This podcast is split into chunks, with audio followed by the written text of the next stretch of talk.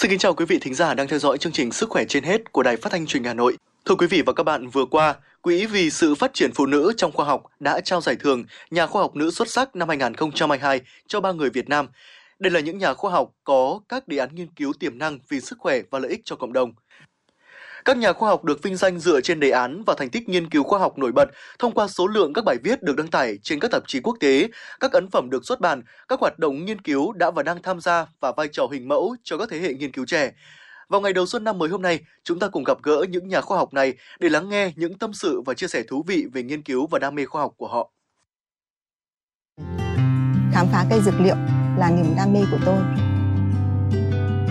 Là nhà khoa học nghiên cứu về cây dược liệu, tôi mong muốn tạo ra được nhiều sản phẩm chất lượng, hiệu quả, an toàn để phục vụ và chăm sóc sức khỏe cho cộng đồng. Đó là những chia sẻ của Phó Giáo sư Tiến sĩ Lê Minh Hà, Viện Hóa học các hợp chất thiên nhiên, Viện Hàn lâm Khoa học và Công nghệ Việt Nam. Với mục tiêu phát triển bảo tồn và đa dạng hóa các sản phẩm từ bài thuốc lá tắm của người dao đỏ, Phó Giáo sư Tiến sĩ Lê Minh Hà đã tập trung vào việc lập cơ sở khoa học cho bài thuốc lá tắm bổ sung, các bằng chứng khoa học về thực vật hóa học, dược lý, độ an toàn, phát triển nguồn dược liệu quý từ những bài thuốc cổ truyền dựa trên nền tảng khoa học còn là tâm huyết nhằm nâng cao chất lượng cuộc sống cho người dân của nhà khoa học. Là một nhà thần kinh học, Tiến sĩ Hà Thị Thanh Hương, giảng viên trường Đại học Quốc tế Đại học Quốc gia Thành phố Hồ Chí Minh quan tâm đến việc phát triển những phương pháp chẩn đoán trị trị cho các bệnh lý thần kinh ở Việt Nam và ứng dụng các phương y sinh trong các bài toán này. Hiện nay có khoảng từ 75 đến 90% người Việt Nam mắc Alzheimer mà không tiếp cận với chẩn đoán bởi vì số bác sĩ thần kinh ở Việt Nam rất là ít, vì vậy mà tỷ lệ tử vong do căn bệnh này rất cao. Tiến sĩ Hà Thị Thanh Hương cùng các cộng sự hướng tới phát hiện một chỉ thị đặc trưng của bệnh Alzheimer. Tiến sĩ Hà Thị Thanh Hương cùng các cộng sự hướng tới phát hiện một chỉ thị đặc trưng của bệnh Alzheimer dựa trên protein beta 217 trong máu và giải pháp tạo ra một cảm biến miễn dịch và ứng dụng cơ chế điện hóa để phát hiện protein này ở trong máu và từ đó chúng ta có thể chẩn đoán sớm Alzheimer. Trong tương lai, nghiên cứu này được ứng dụng rộng rãi thì có thể tiến tới việc sản xuất được các kit chẩn đoán Alzheimer tại nhà. Protein beta 217 là một chất chỉ thị trong máu đầy tiềm năng để chúng ta có thể chẩn đoán,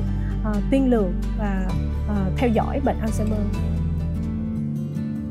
Là một người dân xứ Huế và là một nhà khoa học về di truyền giống cây trồng, Phó giáo sư tiến sĩ Phan Thị Phương Linh, Phó trưởng khoa khoa nông học Đại học Nông Lâm Huế mong muốn nghiên cứu về bảo tồn và phát triển nguồn gen giống cây trồng bản địa và gìn giữ đa dạng di truyền ở các miền quê nước ta. Với Phó giáo sư tiến sĩ Phan Thị Phương Linh, cây chè cũng có những bộ gen riêng biệt giống như con người vậy và mỗi giống chè có đặc trưng, đặc tính riêng tạo nên sự khác biệt giữa các giống Áp dụng phương pháp nghiên cứu chỉ thị phân tử để nhận diện và phân tích nguồn gen của cây chè sẽ giúp tôi nhận diện và phân tích được sự khác biệt của nguồn gen của các giống chè, từ đấy lập cơ sở để bảo tồn các vật liệu quý mang lại lợi ích lâu dài cho người dân địa phương và cho cộng đồng.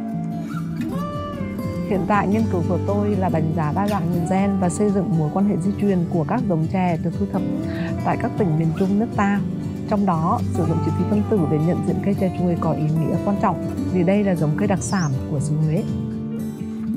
Chương trình Vì sự phát triển phụ nữ trong khoa học được triển khai tại Việt Nam từ năm 2009. Trong suốt 13 năm qua, chương trình đã vinh danh và trao học bổng cho 35 nhà khoa học nữ trẻ xuất sắc của Việt Nam vì những nghiên cứu được đánh giá là có ý nghĩa khoa học quan trọng, góp phần cải thiện và thay đổi cuộc sống của cộng đồng và giúp họ tiếp tục theo đuổi niềm đam mê với nghiên cứu khoa học.